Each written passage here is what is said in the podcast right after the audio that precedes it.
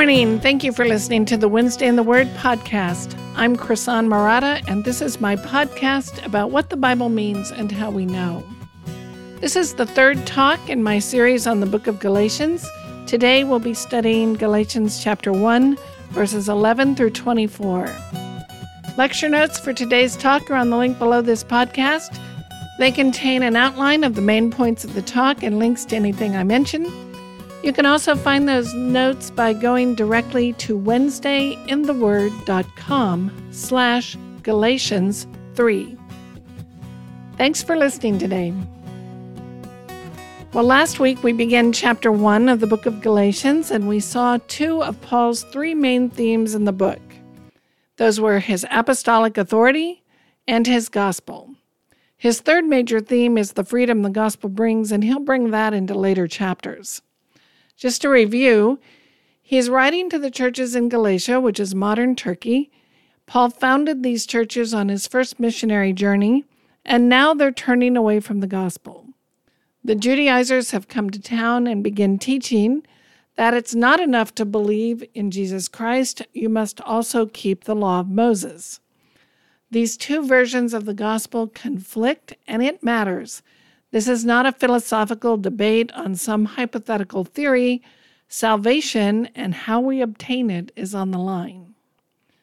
So, how do you know which version of the gospel is correct? How do you know if the Judaizers are teaching the right one? How do you know if Paul's teaching the right one? Last week, Paul began answering that question by saying you can recognize the true gospel by its substance and its source. Its substance is a complete and full understanding of the cross of Jesus Christ, and its source is divine revelation. The gospel was revealed by Jesus to his apostles. Paul's going to continue answering that question in the passage we're looking at today, and he's focusing in on the question of how trustworthy he is. And he's going to argue that the Galatians can have utter confidence in the message he preached to them because he received it by revelation from Jesus Christ. We ended last week on verse 10 For am I now seeking the approval of man or of God? Or am I trying to please man? If I were still trying to please man, I would not be a servant of Christ. So remember, the Judaizers have charged Paul with changing the gospel to make it more appealing to Gentiles. They say that Paul neglected to tell the Gentiles that they have to live like Jews because that would be an obstacle for them coming to faith. They would be less likely to believe Paul if they realized they had to keep kosher and be circumcised and live like Jews. Now, Paul's going to tackle that claim head on. He says there are only two options either I'm trying to please God or I'm trying to please men. I can't do both. If I teach the complete full gospel as Jesus revealed it to me, then I am seeking to please God. If I change that gospel to make it more palatable to men, then I am seeking to please men. So now he's going to defend himself by explaining why it's obvious he's pleasing God and not men. And this is the outline of our little section. In 11 through 12, he states his point that his gospel has a divine origin. Then he supports that claim with what happened before his conversion, that's 13 and 14, what happened at his conversion, that's verses 15 and 16. And then what happened after his conversion. That's 16 through 24. And we're going to walk through those point by point. So let's start with 11 and 12. For I would have you know, brothers, that the gospel that was preached to me is not man's gospel. For I did not receive it from any man, nor was I taught it, but I received it through a revelation of Jesus Christ. So that is the main point of this section. That's the point Paul is going to defend. And this is one of the foundations of the Christian faith. God revealed himself to his prophets and apostles. The truth which we believe came from God in a miraculous way. It came by revelation. It didn't come from any human source. We don't believe in a spiritual truth that proceeded from some oracle like those from Delphi in the first century we have not heard these vague phrasings from horoscope readers who've searched the stars. We do not have information about what is true and wise because elderly priests or monks spent a lifetime searching the universe and then drew some helpful conclusions for us, our gospel comes by revelation. That is, God revealed himself. God decided to explain himself, and he explained himself through Jesus Christ and the prophets. And now Jesus has revealed himself to Paul and his other apostles. So the truth which we believe comes by revelation from God. Therefore, it's trustworthy. We can count on it, we can judge ourselves by it, and we can stake our lives on it. So in 11 and 12, Paul also tells us what the gospel is not. It is not a message that is according to man.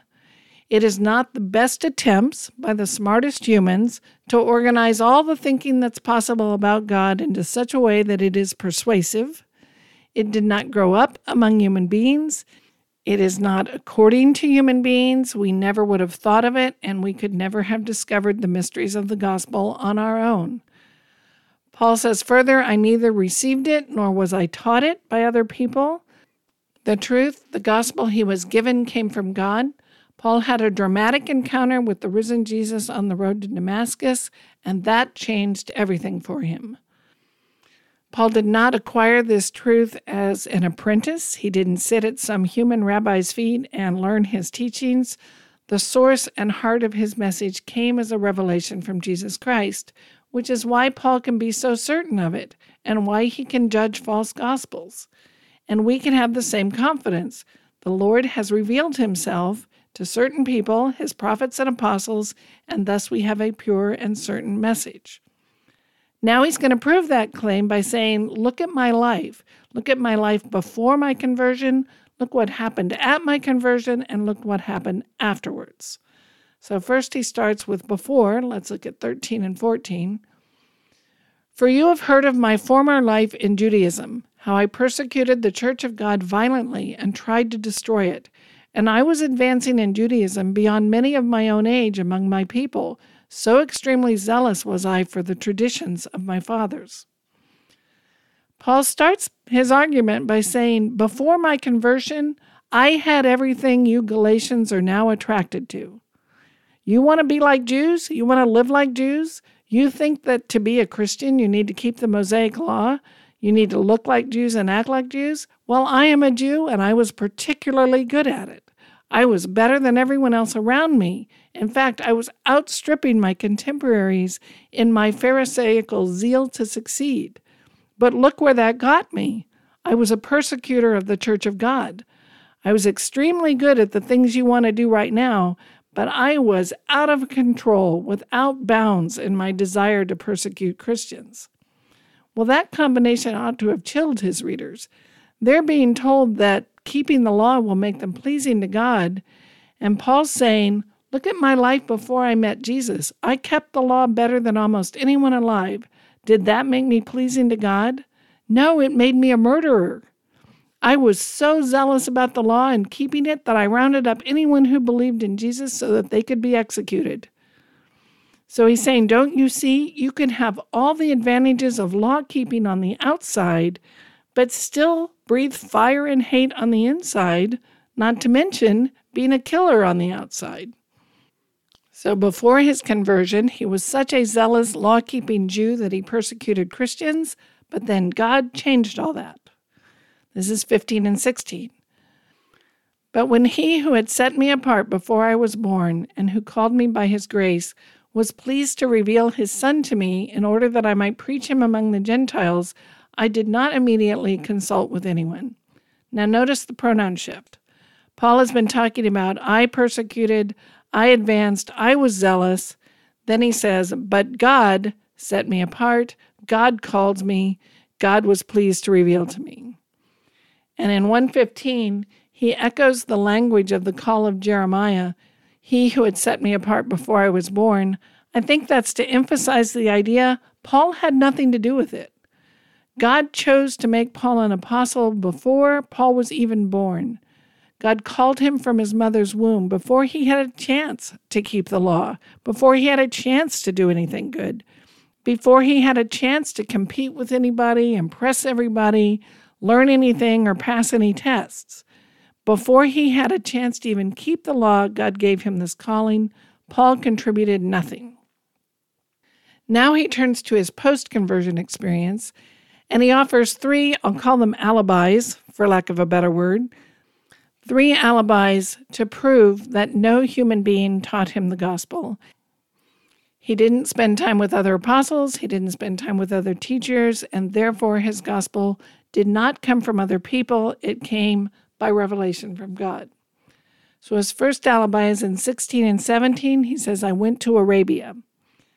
He says, I did not immediately consult with anyone, nor did I go up to Jerusalem to those who were apostles before me, but I went away into Arabia and returned again to Damascus. All right, let's walk through Paul's conversion story in Acts 9 so we know what Paul's referring to here in Galatians. And remember, Paul is still called Saul at this point. We looked at Acts 9 1 through 9 in the introduction, and there we learned that while Paul was on his way to Damascus to arrest Christians, the risen Christ appeared to Paul. Paul was blinded by the encounter, and Jesus told him to continue on to Damascus and wait for further instruction. I'm going to pick up the story in 910. Now there was a disciple at Damascus named Ananias. The Lord said to him in a vision, Ananias. And he said, Here I am, Lord. And the Lord said to him, Rise and go to the street called Straight, and at the house of Judas look for a man of Tarsus named Saul, for behold, he is praying. And he has seen in a vision a man named Ananias come in and lay hands on him so that he might regain his sight. But Ananias answered, Lord, I have heard from many about this man, how much evil he has done to your saints at Jerusalem. And here he has the authority from the chief priest to bind all who call on your name. Bind means to arrest them or take them into custody.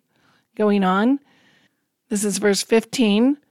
But the Lord said to him, Go, for he is a chosen instrument of mine to carry my name before the Gentiles and kings and the children of Israel for I will show him how much he must suffer for the sake of my name.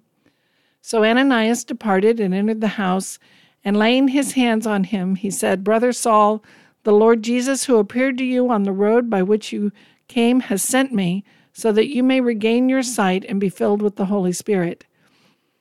And immediately something like scales fell from his eye, and he regained his sight. Then he rose and was baptized. And taking food, he was strengthened. For some days he was with the disciples at Damascus. And immediately he proclaimed Jesus in the synagogue, saying, He is the Son of God. Let me pause there for a minute.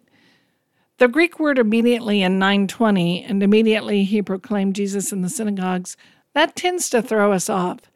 It does not mean immediately in the sense of the very next minute in time. It's more like how the British might say straight away. It has the idea of the next significant event. It's more of a logical marker than a temporal marker. The next logical event, the next thing of significance that happened is Paul began teaching the gospel. When we put Galatians and Acts together, we can see that there's a time gap between Acts 9:19 and Acts 9:20. In Galatians, Paul tells us what he did in the time gap. Luke doesn't mention Paul's years in Arabia as part of his story in Acts, but Paul tells us in Galatians 1 16 and 17, I did not immediately consult with anyone, nor did I go up to Jerusalem to those who were apostles before me, but I went away to Arabia and returned again to Damascus. So after this visit from Ananias, Paul spent only a short time in Damascus, maybe telling a few people what happened to him but he stayed there only briefly and then he went to Arabia. Now, some scholars think that he went to Arabia as a missionary to preach the gospel there, but most scholars think he went there as a type of retreat, that he went there to learn and study the scriptures, because he has to rethink everything in light of the fact that God raised Jesus from the dead as proof that Jesus is the Messiah. In the next verse, Paul's going to tell us that he stayed there three years and some scholars speculate that Paul's three years in Arabia were his time praying and learning the gospel from Jesus in the same way the apostles had three years with Jesus during his earthly ministry. Others think that he just studied the scriptures on his own and the Holy Spirit gave him understanding in the same way the Holy Spirit gives everyone understanding. Paul could describe either of those methods as a revelation of Jesus Christ, whether he learned the gospel more supernaturally through an appearance or multiple appearances of the risen Lord, or whether he learned it less supernaturally through the work of the Spirit, Paul's point is he didn't learn the gospel from other people. After this study time in Arabia, he returns to Damascus, and we pick up the story in Acts 20. And immediately he proclaimed Jesus in the synagogue, saying, He is the Son of God. And all who heard him were amazed and said, Is not this the man who made havoc in Jerusalem of those who called upon his, this name? And has he not come here for this purpose, to bring them bound before the chief priests? But Saul increased all the more in strength and confounded the Jews who lived in Damascus by proving that Jesus was the Christ. So Paul returns to Damascus after his study time. He confounds the Jews who live there until they've had enough.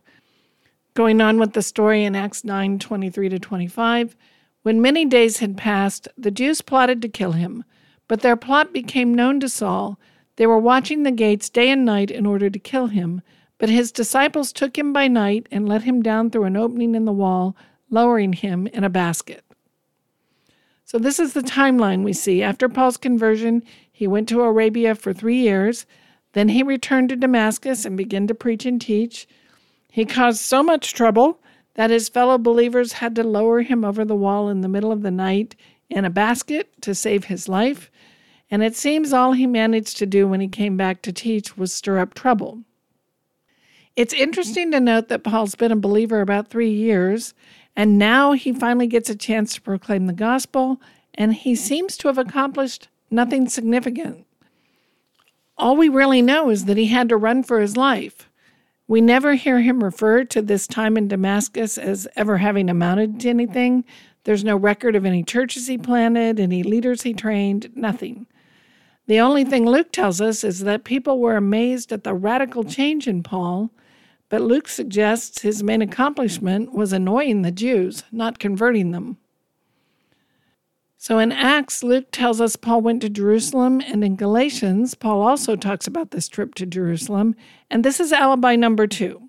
So after three years, he went to Jerusalem, but only briefly, and while he was in Jerusalem, he saw only two apostles. This is Galatians 1 18 through 20. Then after three years, I went up to Jerusalem to visit Cephas, and Cephas is another name for Peter, and remained with him fifteen days. But I saw none of the other apostles except James, the Lord's brother. In what I am writing to you before God, I do not lie.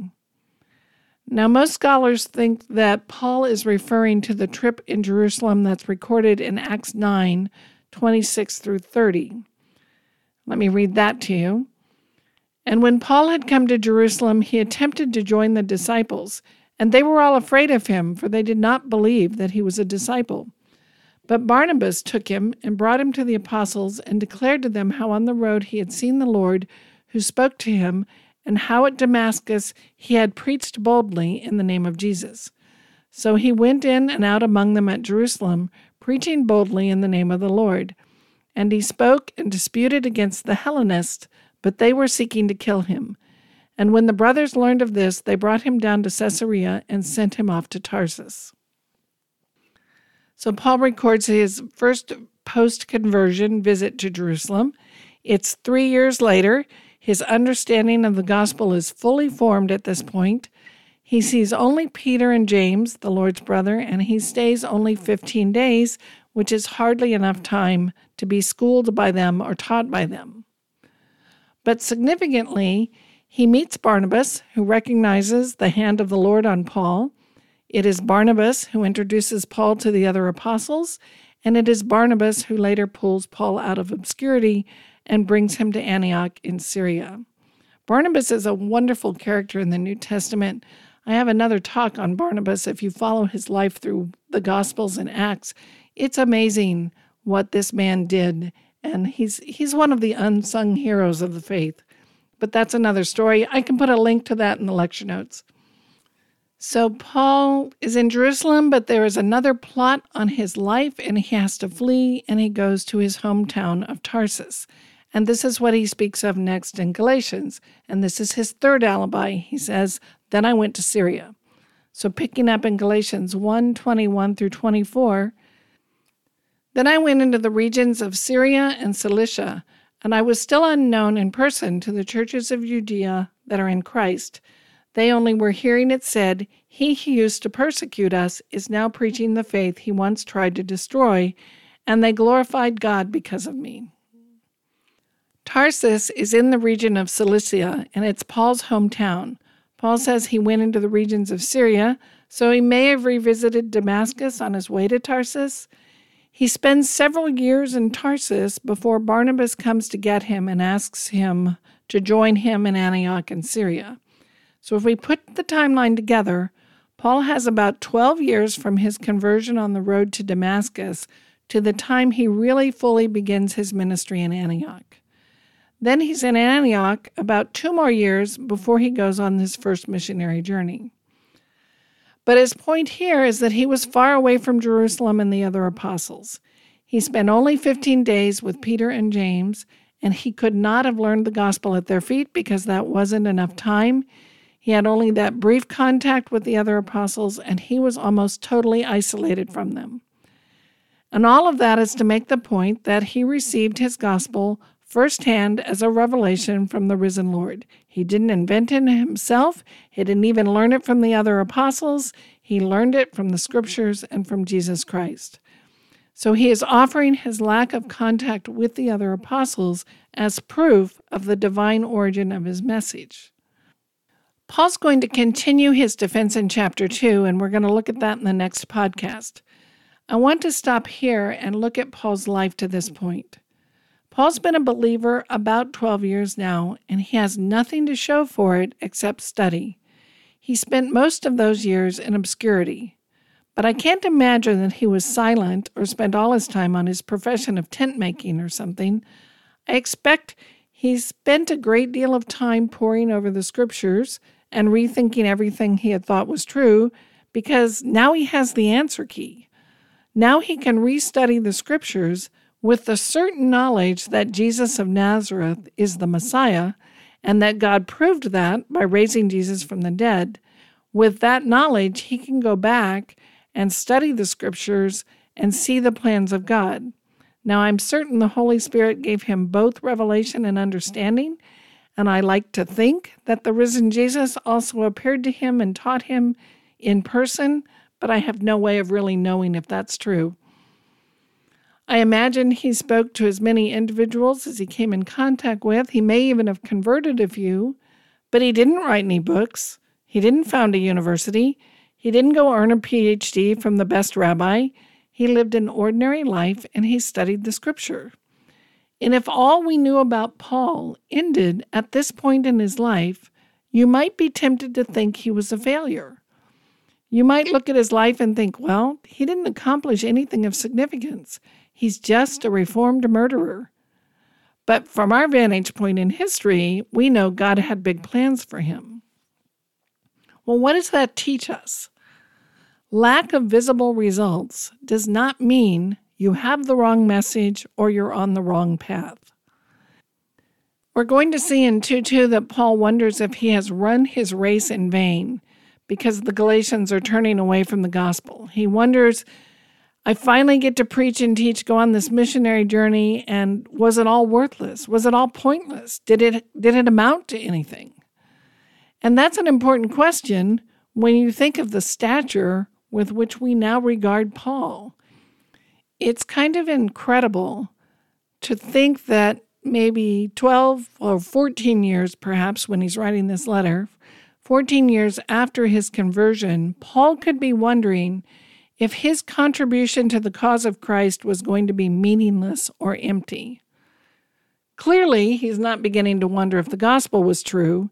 That's impossible given what he just said about cursing anyone who teaches something different. I also don't think he was questioning his calling to preach either. From the beginning, he had been commissioned by the risen Lord. That was confirmed by Ananias and also verified by the others who heard the voice on the road to Damascus. So the reason he feared he was running in vain can't have been he doubted his calling. What I think he was wondering about is whether God would allow him to make a mark in his own generation. He's asking, Is the Lord going to give me the honor of establishing anything that will last? The question occurs to him Am I just called to be a voice shouting in the wind? Has the Lord called me to preach what I know to be true, and yet I will see no lasting response to my message? Is that my assignment from God? I think that's what he's wondering. After all, Jesus had that kind of ministry. When Jesus went to the cross, he didn't have a large following. He hadn't founded hundreds of churches. He hadn't written any books or founded any schools. He had a motley band of 11 followers, all of whom scattered like sheep when he was arrested. But Jesus understood that was his lot. He understood that the real explosion of faith was going to come through the work of the apostles after Pentecost when God graciously poured out his Spirit in a new way. And Jesus wasn't the only prophet who faced a lack of response. Look at the prophet Jeremiah. He was called by God to tell the truth to Israel, to declare the sins of its people, to warn of the dire future that was coming, and no one ever listened to him or heeded his message. Jeremiah wasn't given the honor of establishing anything that would last in his own generation. And I think Paul is wondering the same thing. After 14 years of serious study, after a clear announcement of the truth, a clear calling to preach the gospel, am I going to do anything that will last? And at this point, when he writes this letter, Paul has little to show for his ministry. When he preaches, he just seems to stir up controversy and everyone tries to kill him. And now he's finally planted some churches on his first missionary journey, and what's happening? They're turning away to a false gospel. The irony is, at this point in Paul's life, he has very little to indicate that he's going to be a success at all. And yet, here we are, 2,000 plus years later, studying his letter. Paul's letters have influenced thousands of Christians over generations. And yet, Paul didn't know that, and he couldn't know that. From his vantage point, at this point in his life, he says, I don't see any results. Am I running this race in vain? Paul knows he's on the right path. He knows he's running the right race because of his calling. He knows he's going to suffer for that calling. But Jesus didn't tell Paul he was going to succeed in the way we think of success. And I think that's something we can all take to heart. Lack of numbers, lack of outward success in the way the world measures success is not an indication that you are running your race in vain.